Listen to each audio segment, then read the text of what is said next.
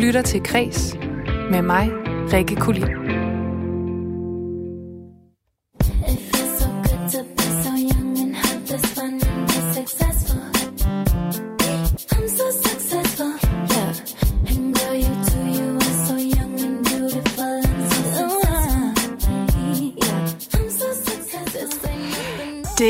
Næste halve år, der har du mig, Rikke Kulin, i ørerne her på Kreds, mens Maja Hall, hun er på barsel. Og øh, du lytter til vores særlige sommerudgave af Kreds, hvor jeg i dag sender et afsnit af vores serie om unge kunstneriske talenter. Her på Kreds, der har vi nemlig udvalgt otte unge kunstnere, som vi tror på, og som vi regner med at skulle se meget mere til fremover. Men hvad er det, der har formet dem som kunstnere, og hvordan vil den her unge generation af kunstnere forme os som samfund og som publikum? Det undersøger vi med den her serie. Og i dag der skal det handle om den 34-årige forfatter Tine Hø, der har udgivet sommerens store, bittersøde forelskelses- og venskabsroman Tour de Chambre. Ikke nok med, at hun succesfuldt spider livet i 30'erne, så har hun altså også opfundet en helt ny måde at skrive roman på. Og så dykker Kreds også ned i lydbøger i dagens program. For anmelder hos Kristelig Dagblad Jeppe Krogsgaard Christensen, han skrev i weekenden en anmeldelse af Niels Brands oplæsning af Michael Strunges Livets Hastighed, hvor han ikke var begejstret. Så øh, jeg har inviteret Iben Have, lektor på medievidenskab på Aarhus Universitet og forsker i lydbøger i studiet for at afdække lydbogens kvaliteter og diskutere, om han har ret i sin kritik. Og jeg kunne godt tænke mig at høre dig, der lytter med, hvorfor du lytter, lytter til lydbøger, hvis du gør. Hvilke kvaliteter har de, som de fysiske bøger, de ikke har? Ja, eller måske så foretrækker du egentlig bare at læse en bog på god gammeldags fasong. Send en sms til 1424. I beskeden, der skriver du R4, laver et mellemrum og sender din besked. Men inden vi altså dykker ned i både lydbøger og ikke mindst Tine Høs forfatterskab her på Kreds, så har jeg selvfølgelig taget et par kulturnyheder med til dig.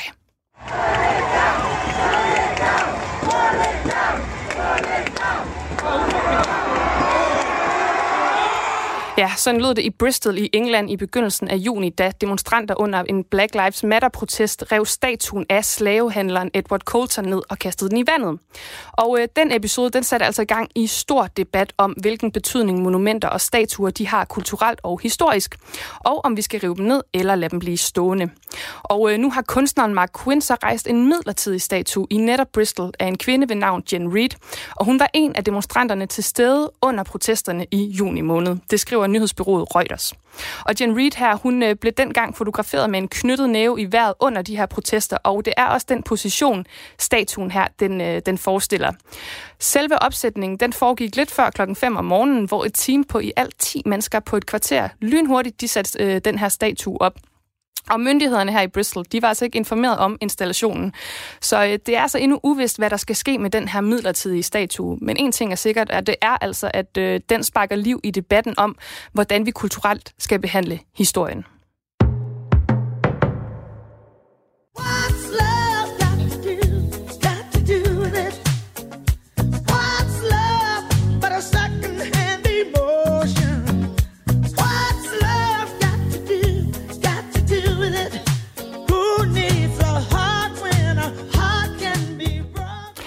Du har nok hørt den her sang mere end en gang på et svedigt dansegulv i løbet af dit liv. Men hvordan må den vil lyde i øh, hænderne på ham her? Somebody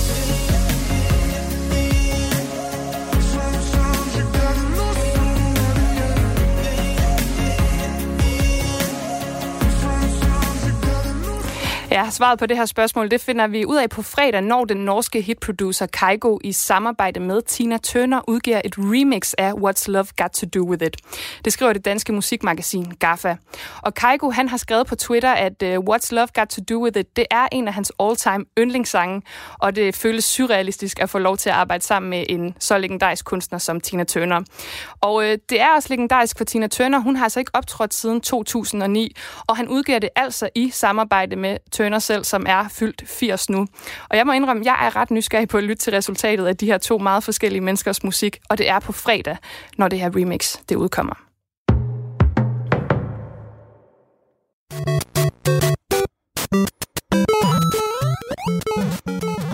Ja, så er der godt nyt til alle nostalgiske nørder, der både elsker Lego, Nintendo og ja, Super Mario, som du hører her. Lego de har nemlig offentliggjort, at man laver et Lego samlesæt med en replika af den legendariske spilkonsol Nintendo Entertainment System, forkortet til NES NES, som øh, blev udgivet tilbage i USA i 1985 og for første gang i Japan i 1983. Og det vil altså sige, at øh, den her spilkonsol, den øh, skal bygges i Lego-klodser, og med til sættet, der følger, og det er lige mig lige nu, der er ved at samle mønter ind med til sættet her, der, øh, der følger der et bygbart øh, retro-tv med den her 8-bits Mario-figur, som vi kender fra, øh, fra det her spil. På en rulleskærm, som øh, reagerer på fjender og forhindringer, ligesom i det originale Super Mario Bros., som vi altså hørt lidt fra her. Det her sæt, det består af i alt 2.646 elementer, og det kan købes fra 1. august, det oplyser Lego. Du lytter til Kres med mig, Rikke Kulin. Og nu skal vi til første del i dagens sommerserie om unge talenter, hvor det skal handle om forfatter Tine Hø, der er aktuel med bogen Tour de Chambre. Og vi har udvalgt hende her på Kreds, fordi vi mener, at hun med sin meget poetiske og ikke mindst minimalistiske stil kan være med til at bære dansk litteratur et helt nyt sted hen. Her i første del, der øh, kigger vi nærmere på, hvad det er, der har formet Tine Hø som forfatter. Og allerede som barn, der var litteratur og fortællinger en vigtig del af Tine Høs liv. Mm, jeg var i hvert fald et barn, der læste meget, øhm, og også fik læst meget højt. Altså, jeg har ligesom har haft en interesse, tror jeg, for fortællinger både selv at skabe dem, men også sådan at, at lytte til andres fortællinger øhm, altid. Og et barn, som var rigtig god til at være alene også. Altså, øhm, det var aldrig rigtig et problem for mig at få tiden til at gå, eller sådan husker jeg det i hvert fald ikke. Ikke fordi jeg havde også ret mange venner, især min allerbedste ven, som jeg stadig har i dag, som også, ja, vi har kendt hinanden fra jeg var fem år, så vi har ligesom også ja, været viklet ind i hinanden altid. Men jeg, jeg havde ikke noget problem med at være alene. Øhm, og øh, ja, og ligesom, og, og jeg har også, ja, både det her med at lytte til fortællinger, men også at skrive selv har jeg jo også gjort fra jeg var barn, ikke? Øhm, så ja, så jeg tror, det der med ja, fortælling og sprog generelt har nok altid fyldt noget for mig, tror jeg. Mm. Og hvilken betydning havde litteraturen i dit hjem? Var I sådan et hjem med bogreol? Øhm, jamen, det er lidt sjovt faktisk. En meget sparsom bogreol, fordi min mor var bibliotekar. Så hun lånte jo altid bøger. Øhm, så hvis man ligesom bare ser min forældres stue, så tror jeg ikke, man kunne se, øh, hvor meget litteratur der egentlig øh, har været i den barndom, fordi at, ja, at det var ligesom altid hjemlån, som så blev afleveret igen. Øhm, så hun har aldrig rigtig købt bøger. Øhm, det gør jeg til gengæld. Jeg kan, godt lide, jeg kan rigtig godt lide at have dem omkring mig, også som sådan fysiske objekter. Ikke? Øhm, men, øh, men det var et litteraturhjem, ja, og da du så kommer i skole, øh, hvordan var den tid? Var du glad for at gå i skole? Ja, meget glad for at gå i skole. Øhm, ja, helt fra starten af faktisk. Jeg tror, jeg har været også sådan ret... Øh, hvidebegærligt barn egentlig, eller måske mest i forhold til de ting, der interesserede mig. Øhm, der var også noget, hvor jeg som ikke ligesom har tændt mig på samme måde, som, som, som alt, hvad der ligesom har haft med sprog og kreativitet at gøre. Ikke? Der har jeg virkelig sådan suget til mig helt fra starten af. Men jeg kunne egentlig generelt ret godt lide øh, skolen, ja, og lære og lytte. Øhm, ja, det, så, så det var næsten for langt for mig nogle gange med sommerferien og sådan noget. Ikke? Jeg, kunne godt, jeg kunne rigtig godt lide at være derovre. Mm. Og vi har faktisk også et lille klip fra din øh, dansklærer, Lone Gunnestrup. øh, prøv at høre, hvad hun siger om det her. Og jeg husker hende jo som øh, Ja, men for det første, så var hun jo sådan fagligt rigtig stærk og, og, og kan man sige, sådan solid og dygtig, sådan teknisk, og hun var jo hurtig til at læse, men hun var også sådan, opdagede jeg meget hurtigt, øh, sådan virkelig kreativ i sin måde at bruge sit sprog på. Og hun var, og så vil jeg så sige, at hun var egentlig både, altså hun var en, som var dygtig til at sætte sig ind i ting, dygtig til at bruge sin stå på skuldrene, de ting, hun kom med. For hun kom selvfølgelig også med, med mange, en gave i den, hun er, og det, hun kunne hjemmefra, og hun var også rigtig dygtig til matematik. Så hun var faktisk en, der var dygtig til de ting, dygtig til at tegne, dygtig til at male. Hun var, hun var sådan dygtig til, indtil dygtig til at kunne producere. Ja, det var meget tidligt, vil jeg sige, at jeg oplevede, at hun havde den her fabulerende måde at bruge til sprog. Ikke bare, at hun sådan ligesom kunne, kunne lave en, løse en opgave, men hun der blev også ligesom en perspektivering i det allerede, egentlig fra hun var helt lille. Hvor der lige sådan var lige den her lille, et lille krydderi, og lige var en lille tone, eller lige var sådan en... Så, så jeg havde egentlig meget tid, altså hun er sådan en elev, nu har jeg jo været, nu er det 40 år siden, jeg blev lærer, så jeg har jo haft mange elever, men hun var sådan en, hvor, man kunne, hvor jeg godt kunne mærke, at der var bare noget talent øh, i hende. Og, øh, og det, gør jo, det giver jo så også noget genklang, så på mange måder, så bliver det jo også en, en kan man sige, hun, så bliver det jo også noget, hvor hun, for jeg sikkert har kunne give noget, hende noget tilbage, og ligesom kunne stimulere hende i forhold til hendes lyst til at bruge sproget. Nej, jeg bliver helt rørt. Nej, hvor dejligt at høre. Ja, Tine, du står her og smiler, øh, og øh, Lone, hun beskriver jo det nærmest som sådan en dynamisk forhold, hvor hun faktisk også bliver en bedre lærer kvæg elever som dig. Mm. Øh, hvad tænker du om det? Mm, ja, altså jeg husker hende jo som en altså helt vidunderligt dansk lærer, ikke? og som jeg også tror, jeg har netop kunne se, og det er jo også giver mening, det hun siger, det at hun har kunne se et eller andet, som hun så også har kunne mm, få til at vokse yderligere, eller du ved, altså der har været en eller anden udveksling, eller sådan, som har, som har givet mening, tror jeg sikkert for os begge to. Jeg kan i hvert fald, jeg husker hende i hvert fald som sådan utrolig stimulerende øhm, og inspirerende. Og også netop til at se det der, øhm, det der i mig, eller ligesom sådan også rose det, og, og ja, øhm, ja, jeg har gemt mig rigtig mange af mine dansk stile, øhm, også sådan med hendes, altså også altid meget, hvad kan man sige, grundige kommentarer og, og feedback på det, og sådan, ja, det, det, og det er jo mere, end man måske også kan forvente. Man, man har jo mange elever, ikke, øhm, som lærer. Det har jeg jo også jeg har selv været dansk lærer, så jeg ved godt, hvor, hvor omfattende det er at skulle ligesom give respons. Men der, der følte jeg virkelig også altid, at jeg fik jeg blev set øhm, og fik rigtig meget igen, og det tror jeg bare er vildt vigtigt, især i den der alder, hvor øhm, ja, hvor man ikke rigtig ved hvad, egentlig, hvem man er, eller hvad man kan. Så, så når nogen ligesom ser noget i en, og, og hjælper med at, at løfte det, eller styrke det, det tror jeg kan, kan blive meget betydningsfuldt øh, senere hen. Så, så jeg er meget øhm, taknemmelig for, at det var hende, der var min dansk lærer. Mm. Og kan du huske, øh, nu siger du, at du har gemt nogle af dem. Øh, hvad skrev du dengang? Var der allerede sådan et eller andet bestemt, der, der interesserede dig, eller hvilken retning gik det i allerede dengang? Mm. Altså, jeg tror faktisk, jeg, altså, jeg kunne, skrev tit noget, der var ret dramatisk, faktisk. Øhm, altså stile, som også havde sådan...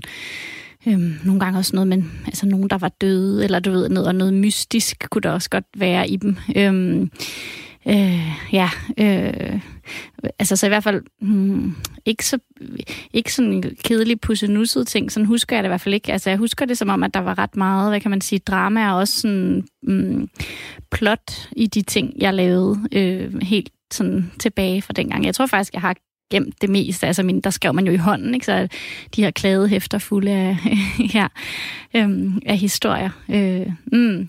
Men jeg skrev også, altså nogle gange var det jo også et digt, man skulle skrive eller sådan noget, ikke? men jeg har helt klart mest af, sådan, altså, af, af decideret fortælling, og der er det sådan ret plotdrevet, og tit med noget, et eller andet, mm, ja, noget drabligt eller, eller noget mystisk. Øhm, mm. Du kommer så videre øh, i din uddannelse på gymnasiet og universitetet, øh, og du har faktisk tidligere sagt, at det der med at skrive, øh, det fik du faktisk ikke gjort så meget på de første år på universitetet. Hvordan kan det være? Mm.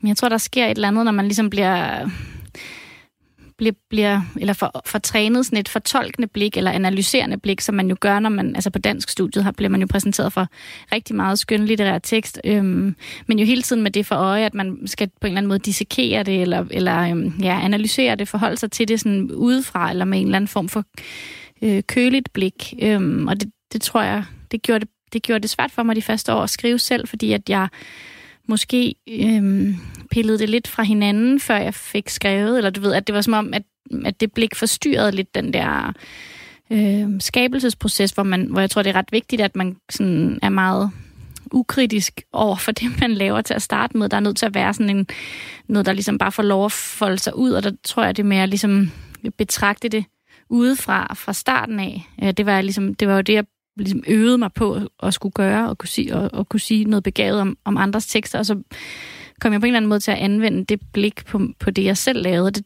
det skulle jeg lige sådan finde ud af, hvordan jeg, hvordan jeg skrev uden at gøre det. Ja. Hvordan fandt du så ud af det? Mm. Jeg ved det egentlig ikke helt, hvad det var, der skete, men jeg tror, øhm, jeg, jeg mødte nogle andre, der også skrev, øh, og, og og det tror jeg var med til at ligesom få mig i gang igen, eller det der med at få et fællesskab med nogen, apropos det her med at, at føle, at man ligesom bliver set i det, man gør, som en lærer også kan gøre, så kan man også få det med andre, der skriver, og, og det med at ligesom komme i en læsegruppe, eller hvad hedder det, skrivegruppe med nogen, hvor vi læste for hinanden, der tror jeg, at øhm, ja, det var ligesom med til at få, at få løftet det igen, eller få, få givet det nyt liv, eller sådan, ikke? Øhm, ja. Så i 2012, der bliver du øh, færdig som kant med i dansk og filosofi, og står der med udsigt til en voksenliv. Et ja. voksenliv, og hvad skal man dog gøre med sådan et? Øh, men du får et job som øh, gymnasielærer. Mm. Øh, hvordan var det? Mm. Jamen, det var jeg rigtig glad for, faktisk. Øhm, men jeg har også hele tiden haft en fornemmelse af, at det ikke rigtigt var det, jeg skulle, eller du ved, at jeg, mm, jeg blev ved med at udskyde mit pædagogikum, og jeg, jeg tror, jeg vidste jo også godt der, at det, jeg egentlig gerne ville, var at være forfatter. Jeg ville gerne skrive, jeg ville gerne skabe, så, så, så det havde jeg en idé om. Øh, og så var det jo med at finde ud af, hvordan jeg så skulle gøre det, men ja, øhm, men jeg var glad for, for, rigtig glad for eleverne. Jeg synes, det var meget meningsfuldt job på alle mulige måder, øhm, men, men, men fandt mig alligevel heller aldrig helt til ret i det, og jeg kunne også godt mærke, at jeg startede et skrivehold, øhm, sådan frivilligt skrivehold, og jeg kunne egentlig også godt mærke, at at det var måske i virkeligheden lidt sjovere for mig, end at skulle undervise i dansk, fordi der også er så mange øhm, regler, man er underlagt, når man ligesom underviser på gymnasiet. Altså, du ved, der er læreplaner, og der er ting, man skal overholde og leve op til, og der er en eksamen forude, som man skal træne dem til. Og, så der var ligesom også en hel masse sådan systemer, jeg skulle øh, forholde mig til. Og der kunne jeg egentlig bedre lide det her med at undervise øh, i skrivning, fordi der var det ligesom mig, der satte reglerne og kunne kunne bestemme, og der var ikke nogen eksamen, og det var ligesom på en eller anden måde mere lystbetonet. Ikke? Øhm, ja, så jeg, tror, jeg, jeg, jeg har nok hele tiden været klar over, at, at det ikke var det, jeg sådan rigtigt skulle, øhm, men at det var på en eller anden måde et mellemstop, eller et sted, hvor jeg kunne øh, skrive ved siden af. Jeg var på deltid en periode og, og skrev min debutbog der, ikke? Øhm, så jeg kunne ligesom, ja, jeg kunne, jeg kunne forene de to ting, ikke? Øhm, ja, og så sagde jeg også op, da jeg efter jeg debuterede med Nye Rejsende der i 2017. Ikke? Mm, ja. ja, og en bog, som jo uh, blev modtaget virkelig flot, både af anmeldere og fik uh, Bogforums debutantpris, og også blev opsat på det kongelige teater. Ja. Øhm, var det en svær beslutning, altså det der med at uh, sige det højt, at uh, nu er du forfatter, og du uh, dermed uh, sagde dit uh, gymnasielærerjob op? Ja, det, ja, både og. Jo, det var en svær beslutning. Jeg skulle nok, skulle nok lige trække vejret dybt, ikke? Øhm, øh, men egentlig, da jeg så havde gjort det, var det en forløsning, og der har jeg ligesom ikke rigtig tøvet. Altså, jeg tror mere, det var det, alt det op til ligesom at træffe det valg. Øhm, ja, og jeg havde egentlig besluttet mig for, at jeg bare ville søge overlov. Det startede jeg med at tænke, ikke? At, at så kunne jeg ligesom se, hvordan det gik. Og så på vej ind på rektors kontor, så, så besluttede jeg mig for, ej, ved du hvad, jeg siger sgu op. Fordi jeg vidste jo, at det jo ikke var det, jeg ville, og jeg skulle ikke tilbage der. Så nu måtte det ligesom briste eller bære. Nogle gange tror jeg også, man er nødt til at hive det sikkerhedsnet væk på en eller anden måde. Ikke? Øhm, ja. Og så efter det har jeg ikke rigtig vaklet i det, eller mm, nej, der har jeg været ret sikker på det, og synes, så på, så på en eller anden måde var det faktisk ikke så svært. Jeg skulle bare lige nå derhen. Sagde Tine Hø til min kollega Lene Grønborg Poulsen. Og senere, der skal vi dykke lidt mere ned i bogen Tour de Chambre og se på, hvorfor den har begejstret både læsere og anmeldere. Du lytter til Kres med mig, Rikke Kulin. Og nu skal det handle lidt mere om bøger, men mere specifikt lydbøger, fordi danskerne de er nemlig vilde med lydbøger. Og især i sommerperioden fra 2016 til 2019, der blev antallet af udlånte lydbøger på landets biblioteker mere end fordoblet, så der i 2019, og hold nu fast, blev udlånt over 9 millioner lydbøger. Og samtidig der betaler flere og flere danskere for streamingtjenester kun med lydbøger. Det kunne være Saxo, Mofibo eller Nextory. Og jeg har jo spurgt jer, der lytter med, om øh, I lytter til lydbøger, øh, og hvis I gør, hvordan lytter I, og hvorfor lytter I? Og jeg har fået en rigtig dejlig øh, sms fra Inger, som skriver, at hun hører to til tre lydbøger om ugen, og hun gør det, fordi hendes øjne ikke mere er gode. Og så får hun lavet mange andre ting samtidig. Rengøring, madlavning, håndarbejde og travet en masse gode ture med bog i ørerne. Og det er jo ganske smart. Og jeg vil også gerne høre fra dig, der lytter med, hvorfor du lytter til lydbøger, hvis du gør. Hvilke kvaliteter er det, de har, som den fysiske bog ikke har? Skriv ind til 1424 og start beskeden med R4. tid og rum. Vi vidste, at tiden ikke eksisterer. Kun bevægelsen. Og derfor stivnede vi i kysset, så det blev evigt. Vi vidste, at rum ikke eksisterer. Kun tanken om det. Og derfor overlevede vor kærlighed på tværs af stjerner. Måske så kan du genkende den her stemme, for sådan lyder det, når forsangeren i The Minds of 99, Niels Brandt, han læser Michael Strunge op. Det har han gjort i en nyligt udkommen lydbog, hvor han altså læser Michael Strunges debutsamling Livets Hastighed op. Og med den oplæsning, der vagt han altså ikke umiddelbart glæde hos Kristelig Dagbladets anmelder Jeppe Kroskov Christensen. I weekenden, der skrev han en anmeldelse af Niels Brands oplæsning af Strunges Livets Hastighed. Og her skrev han blandt andet, og jeg citerer, at lytte til krimier eller thriller fungerer fint, fordi ordene og sproget her oftest blot er redskaber til at drive historien fremad. Men når det gælder litteratur som kunstform, øh, som erkendelse og omhyggeligt sprogarbejde, giver lydbøger ikke meget mening. At lytte til Brand, der læser strunge, er også lidt en tom oplevelse. Dækkenes ord og linjer sætter sig ikke rigtigt. De falder ligesom ud af øret igen. Sådan som det oftest er, når bøger, der er andet eller mere end en historie, bliver til lydbøger. Men øh, er det virkelig rigtigt, eller er det bare fordomme, det som han øh, beskriver her? Det vil jeg finde øh, ud af lige nu. Og med mig i studiet, der har jeg Iben Have, lektor på medievidenskab på Aarhus Universitet og forsker i lydbøger. Iben, anmelderen han siger her, at man ikke får det samme ud af en bog, hvis man hører den frem for at læse den. Kan man sige det? Ja, det, det er ikke det samme. Altså, det er to helt forskellige medier, kan man sige, og de kan noget helt forskelligt, men, øh, men der er jo også lidt tendens til så måske at sige, at lydbogen er ikke så god, eller ikke så rigtig, eller ikke så klog, øh, som, øh, som den trygte bog, og det, det, det mener jeg ikke, man kan sige. Altså, man kan også høre på anmeldelsen her, den, den, den handler måske knap så meget om, hvad det er, han rent faktisk hører, men det handler mere om, om selve indholdet, altså som selvfølgelig bliver formidlet på, på forskellige vis i henholdsvis lydbogen og, og den trygte bog, også når det handler om strungestigte. Ja, så, så kan man sige, at det er bedst øh, at lytte til en bog frem for at læse den, eller er det simpelthen øh, at sammenligne æbler og pærer? Ja, altså det, det er en meget, meget generel påstand. Det kan man ikke. Man er nødt til ligesom at vide, hvem, hvem, hvem, hvad er det for en situation, du befinder dig i? Hvad er det for en tekst, du lytter til? Og ikke mindst også, hvad er det for en oplæser, du, du, du lytter til? Ikke? For det er klart, at oplæseren spiller en vigtig rolle. Øh, så så nogen, i nogle situationer, hos nogle mennesker, øh, med nogle tekster, så, øh, så vil det give mere mening at læse en lydbog frem for at, at, at læse en papirbog, og andre gange så er det det modsatte, ikke? Ja, og i den her anmeldelse, der står der så også, at krimier de er bedre til, øh, til lydbøger, end digte er. Er du enig i det? Øh, ikke nødvendigvis, nej. Altså, jeg synes faktisk lige præcis, digte har tit sådan en, øh, en lyrisk, øh, selvfølgelig poetisk, men også sådan en lydlig dimension. De egner sig tit godt til at blive læst op, og det ser man også, øh, at der er flere og flere, der gør sådan digtoplæsninger rundt omkring øh, på scenerne i, i, i Danmark. Øhm, så, så lige præcis digte er faktisk gode til at, at, at få læst op. Øh, men igen, det afhænger selvfølgelig af situationen. Altså om du sidder i et S-tog og skal skifte øh, flere gange på vej hjem fra arbejde, eller du øh, ligger på en mark og glor op i himlen, mens du hører den her øh, digtoplæsning. Ja, så bare lige kort, hvilken genre synes du egentlig er bedst til, til lydbøger? det er igen svært at svare generelt på. Øh, altså, det, det, det, lydbøger er det også meget vigtigt at sige, det er noget, man skal øve sig i og blive god til at lytte til. Ikke? Altså, det er ikke alle, der, der, der har, har de kompetencer, der skal til. Men man kan faktisk godt løbe, lytte dybt til lydbøger.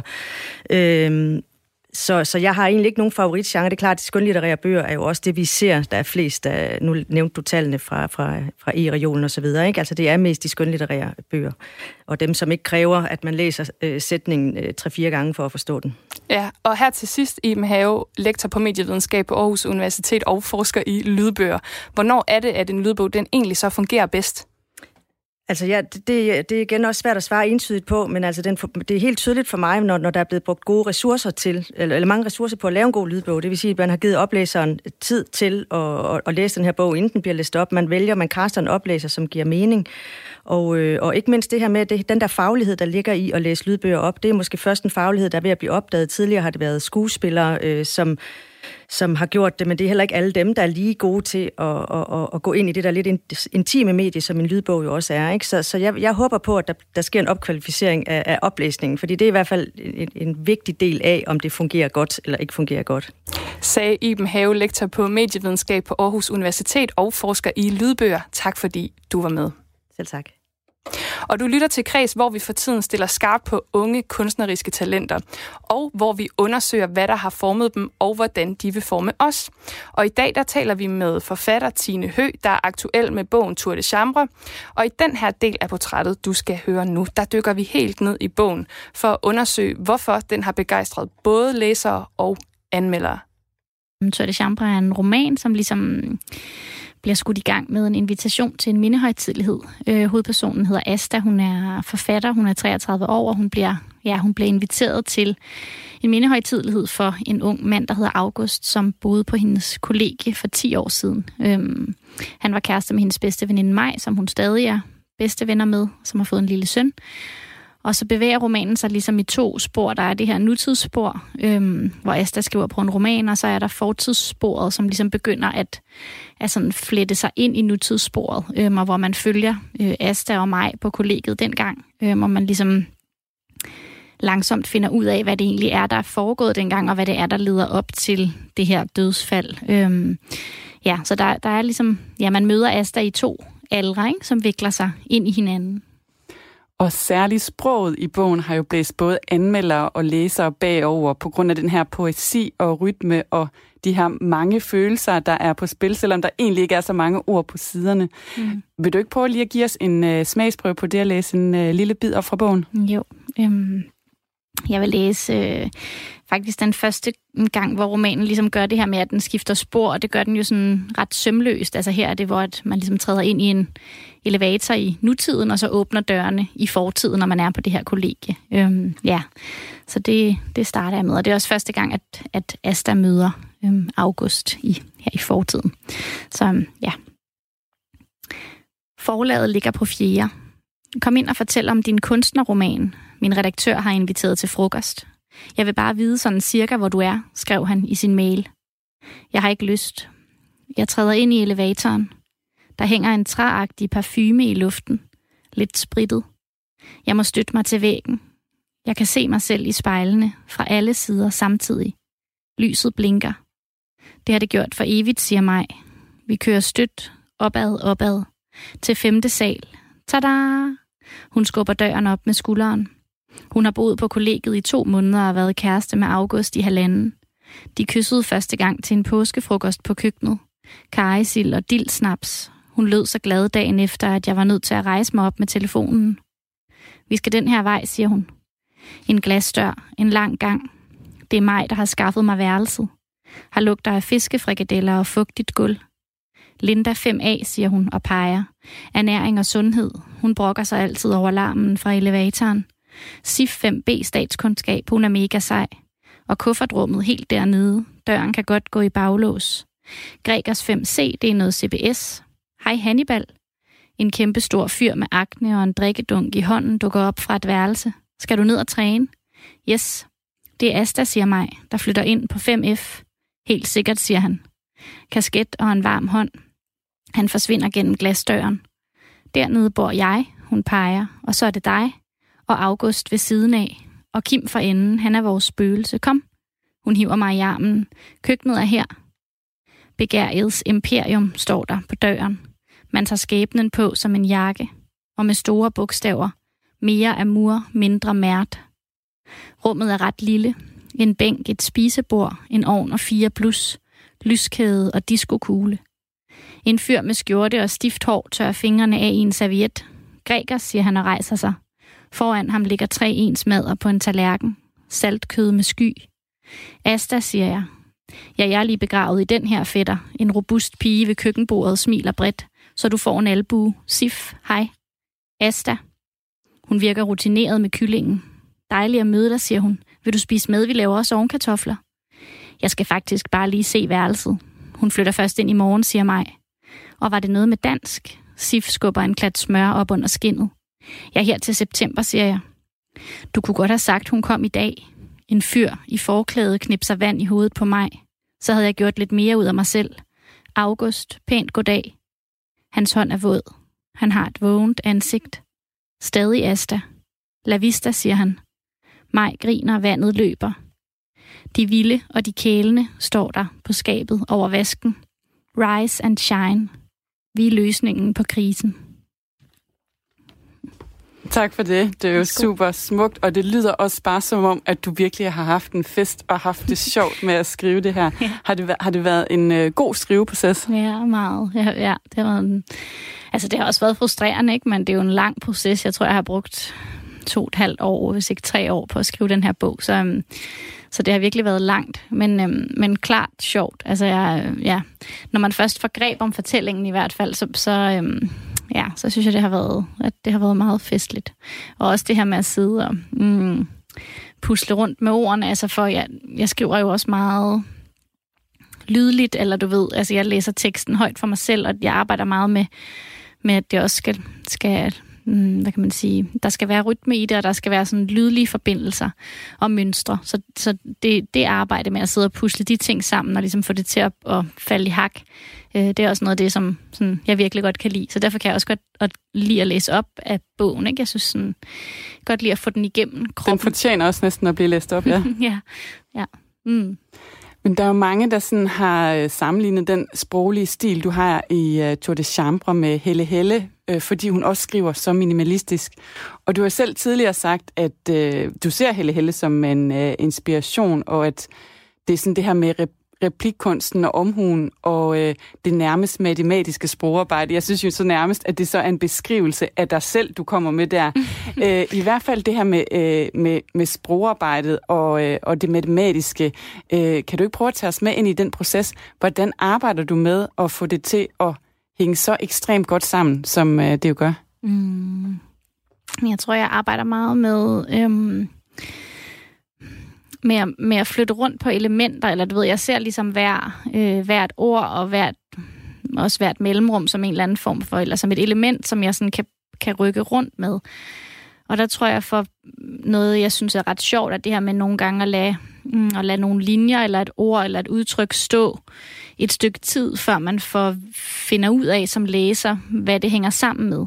Øhm, altså du ved, lad, lad en replik stå, og så for sig selv, fordi der kan være meget sådan poesi i en, i en replik, for eksempel, og så, og så kan der godt komme noget andet, før man så finder ud af, hvem det er, der har sagt den replik, eller at det er en replik. Altså, det, det kan ligesom også kaste noget, noget ny betydning i nogle af de ting, der bliver sagt. Øhm, så det arbejder jeg meget med, det her med at ligesom sidde og rykke, og rykke rundt på elementerne, øhm, for at få det til at, at blive sådan dynamisk eller varieret, når man læser det højt. Øhm, men jo så også lydeligt, altså at skabe øhm, forbindelser. Ikke fordi jeg sidder og laver bogstavrim sådan på den måde, men du ved, jeg kan, jeg kan høre det, når jeg læser, hvornår, noget, mm, hvornår der også bliver bliver sådan flow i teksten, øh, og der har, der har man også nogle gange brug for, at det skal brydes. Altså, så det er også noget med at ligesom sidde og, ja, det er sådan et, et, øhm, et kompositionsarbejde, måske mere, end jeg tænker matematisk, altså øh, om min egen stil, det tror jeg egentlig ikke, jeg gør. Øhm, der, men, men i hvert fald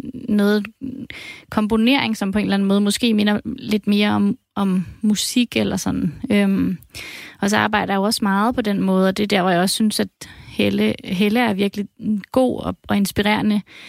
Øhm, det her med at øve mig i at lytte efter, hvordan vi rent faktisk taler sammen, og så være tro mod det, når jeg gengiver replikker. Altså at mm, ikke at skrive forklarende tekst, men skrive mm, skrive, som vi taler. Øh, og det altså typisk... Øh, altså hvis to mennesker taler sammen, så forklarer man ikke for hinanden. Altså kan man, så kan jeg bare bede, måske bede dig om, øhm, kan du lige øh, lukke den der, eller forstår du, hvis der nu står en mælkekarton, øhm, så det er ikke nødvendigvis, jeg vil sige, kan du lukke mælkekartongen? Så hvis jeg bare vil sige, kan du lukke den der, så, jeg, så vil jeg også skrive det, og så er jeg nødt til, så kan jeg få placeret mælkekartongen på bordet nogle linjer tidligere, sådan, så læseren godt ved, at det, er, at det er en mælkekarton, der bliver talt om, men, og kan se det uden problemer, men at det ikke ligesom bliver, at det ikke skal forklares i replikken. Ja. Man kan sige, at øh, du måske skriver personligt, men ikke biografisk. Øh, for eksempel har du selv været øh, gymnasielærer og pendler som hovedperson i Nye Rejsende, men hvad har du sådan hentet øh, af rammer fra dit eget liv i Tour de Chambre? Mm.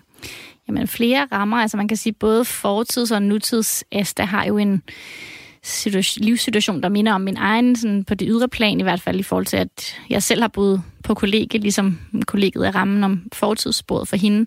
Øhm, og så i nutidssporet er hun forfatter og arbejder på sin anden bog, og det har jeg jo også været, mens jeg skrev bogen.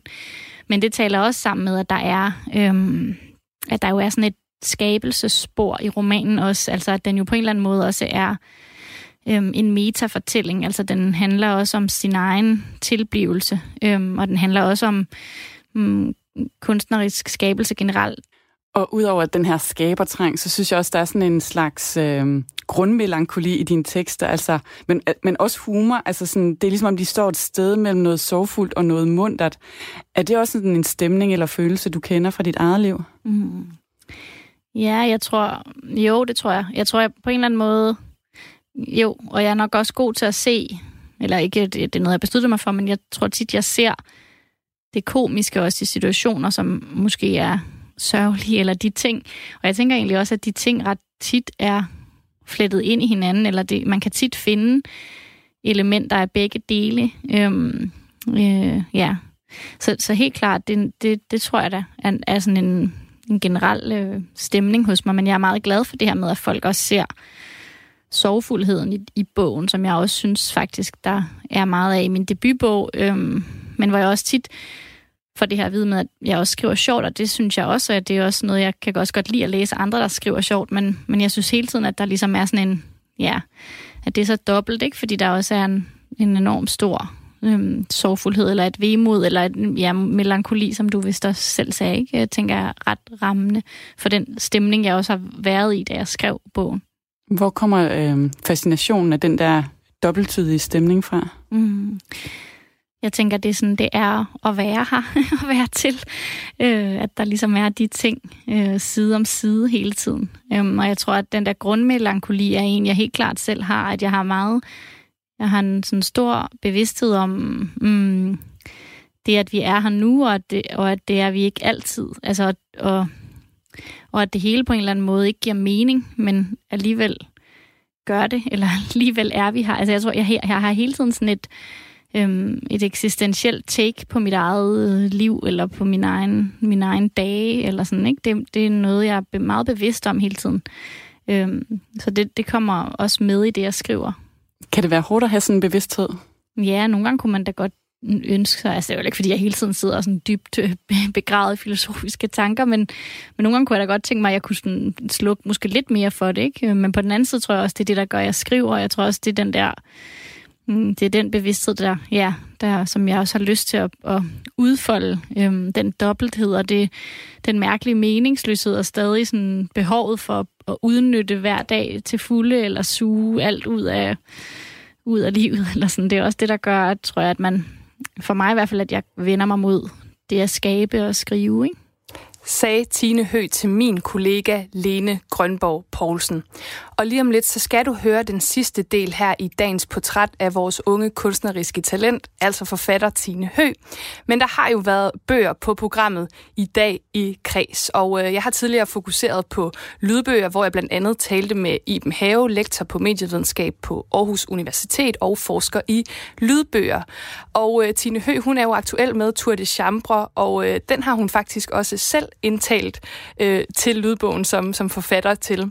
Og jeg vil gerne høre dig, der lytter med, hvorfor du lytter til lydbøger, og hvordan du lytter til lydbøger.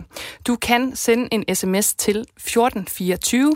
I din besked, der skal du starte den med R4, så laver du et mellemrum, og så sender du mig din besked, for jeg vil rigtig gerne høre, hvilke kvaliteter lydbogen har for dig. Du lytter til Kres med mig, Rikke Kulin. Ja, det gør du nemlig, og øh, nu skal vi videre med vores sommerserie om unge kunstneriske talenter. Og i dag, der sætter vi altså fokus på forfatter Tine Hø, der senest har udgivet Turte Chambre.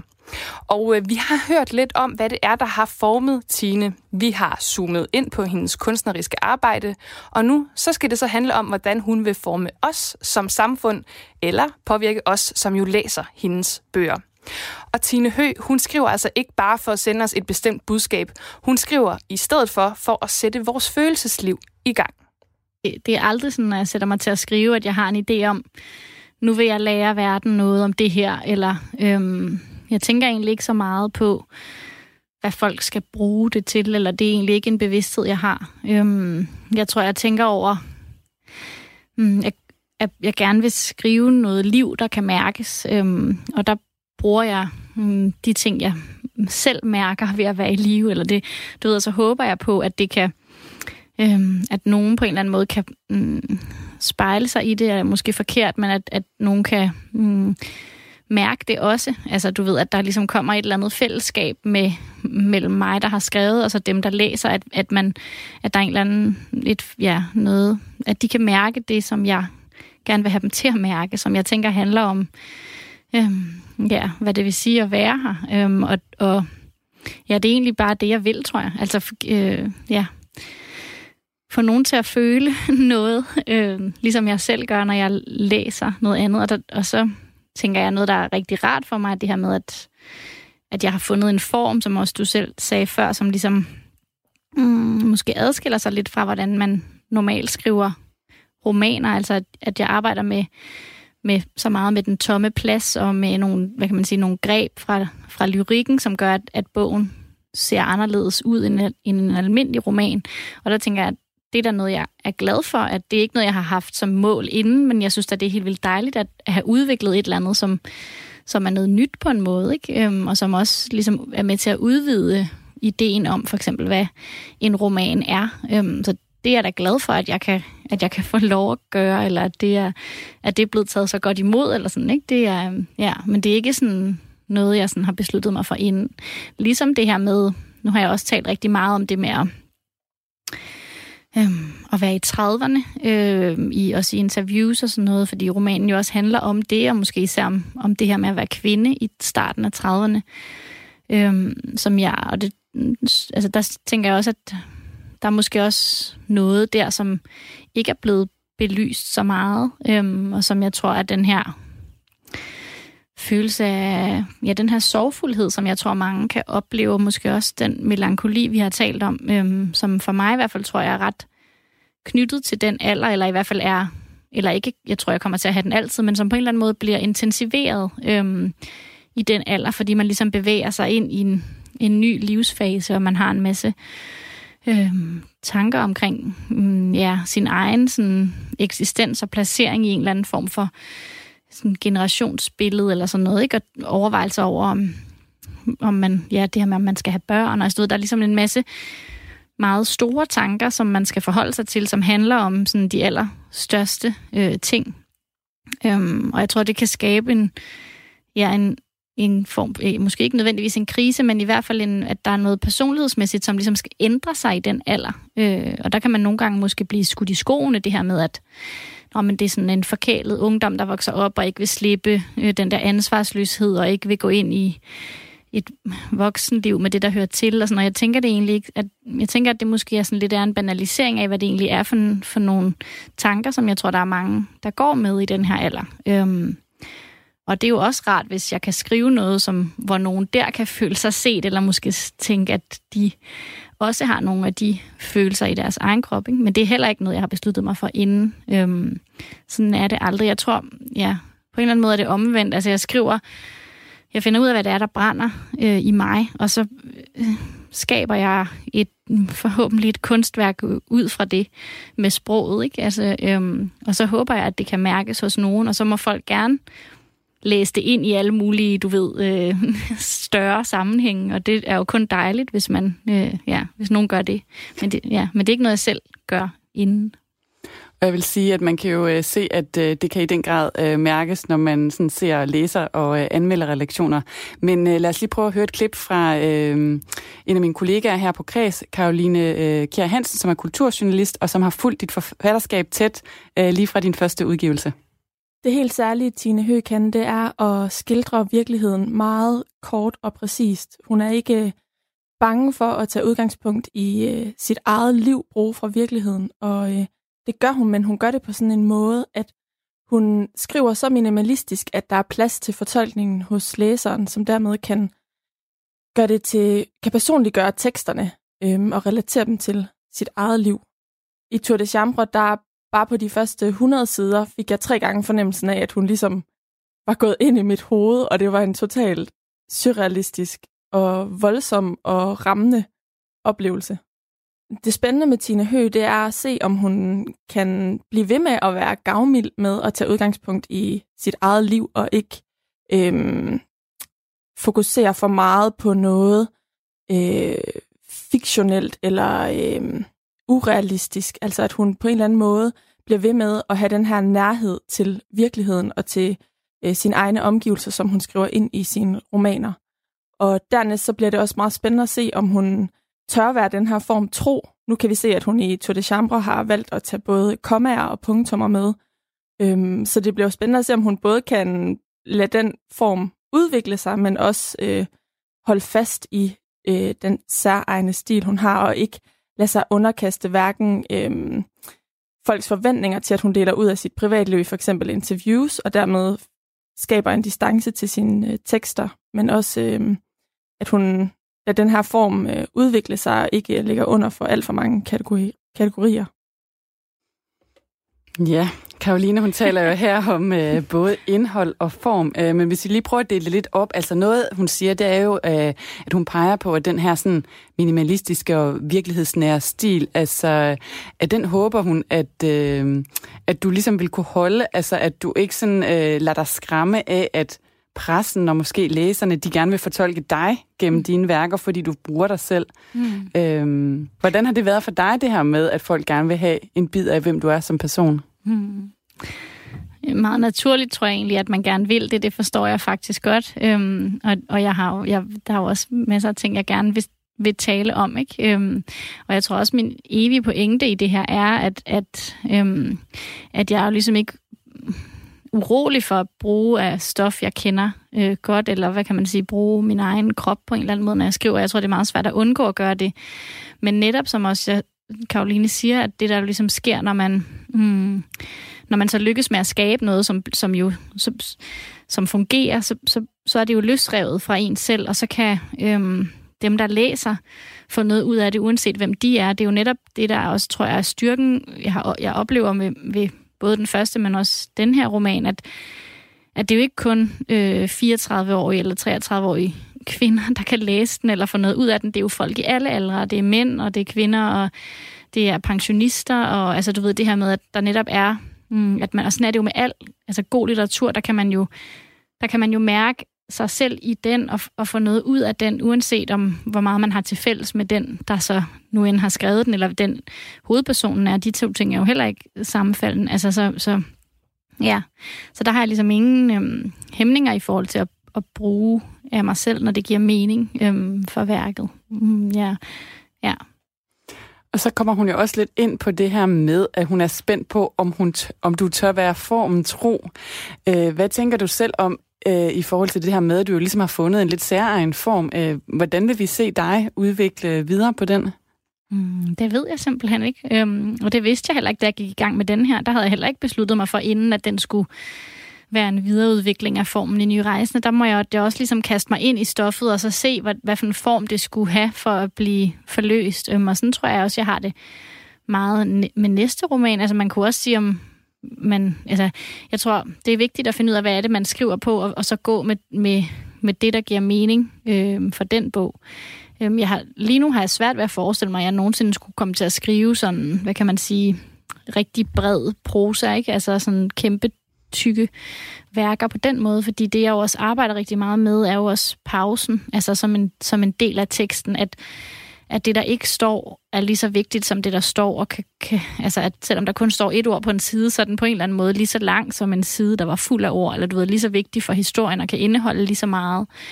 Øhm, og den, hvad kan man sige, opmærksomhed på, hvad pausen gør, eller hvad mellemrummet gør i vores sprog, har jeg jo. Øhm, og den, den tror jeg, jeg vil have med mig i alt, hvad jeg laver, fordi det, handler, det er også en lydhørhed, eller sådan et gehør, der handler om sådan noget med, ja, hvordan vi rent faktisk øh, taler sammen. Så det, det tror jeg, jeg ikke kan lade være med at arbejde med. Øhm, men selvfølgelig vil, tror jeg da, at et nyt værk vil kræve, øhm, der, der, der, jo, der skal alle de overvejelser op igen og se, hvad er det, jeg vil gøre her? Ikke? Øh, hvad er det, der giver mening for mig at gøre her? Men jeg tror hele tiden, jeg har det her med, at jeg må gå med værket, og det må være på værkets præmisser, og så kan jeg ikke inden for tænke over, hvad folks forventninger er, eller hvad mine egne er. Det må simpelthen være noget med, at værket på en eller anden måde sætter, sætter reglerne for mig, og at dem kender jeg først, når jeg, når jeg er gået i gang. Og så skal jeg bare lige afsluttende her høre dig. Hvor er du om 10 år? Jeg håber, jeg har skrevet flere bøger. Øhm, så håber jeg, at jeg også har udviklet øhm, hvad hedder det, den interesse, jeg også har for teateret, som også du sagde, så blev min første roman øhm, dramatiseret inde på det kongelige teater. Jeg håber, at at få lov til at lave mere teater på den ene eller den anden måde. Jeg synes også, det rum kan rigtig meget spændende. Øhm, så det, det er også en drøm, jeg har. Det sagde forfatter Tine Hø til min kollega Lene Grønborg Poulsen. Og Tine Hø, hun er altså en af de otte unge kunstneriske talenter, som vi sætter fokus på øh, de næste par uger her på Kreds. Og øh, hun er altså aktuel med bogen Tour de Chambre, som du både kan læse som fysisk bog, men altså også lytte til som lydbog, som vi jo har haft fokus på også her i dag i Kreds. Og det var næsten alt fra mig i dag. Jeg er tilbage igen i morgen kl. 17.05, hvor vi sætter fokus på kok Rasmus Munk. Han har revolutioneret madbranchen gennem Michelin-restauranten Alkemist i København. Lige om lidt, så er der nyheder, og øh, bagefter så kan du lytte til Monarkiet med Tue Vinter her på Radio 4. Men inden da, så vil jeg lige spille et stykke musik for dig. For i fredags, der udsendte Erika Jane singlen Truth, som er den anden single fra hendes kommende EP. Og øh, jeg må indrømme, at jeg har haft øh, omkvædet på hjernen i løbet af øh, de sidste par dage, og det er øh, ekstremt catchy simpelthen. Og øh, det er også øh, ret relaterbart for, øh, for alle, der har været forelskede. Det har jeg været, det er jeg nu, og øh, hvis du ikke har lyttet til den, så får du altså chancen. Her er Truth.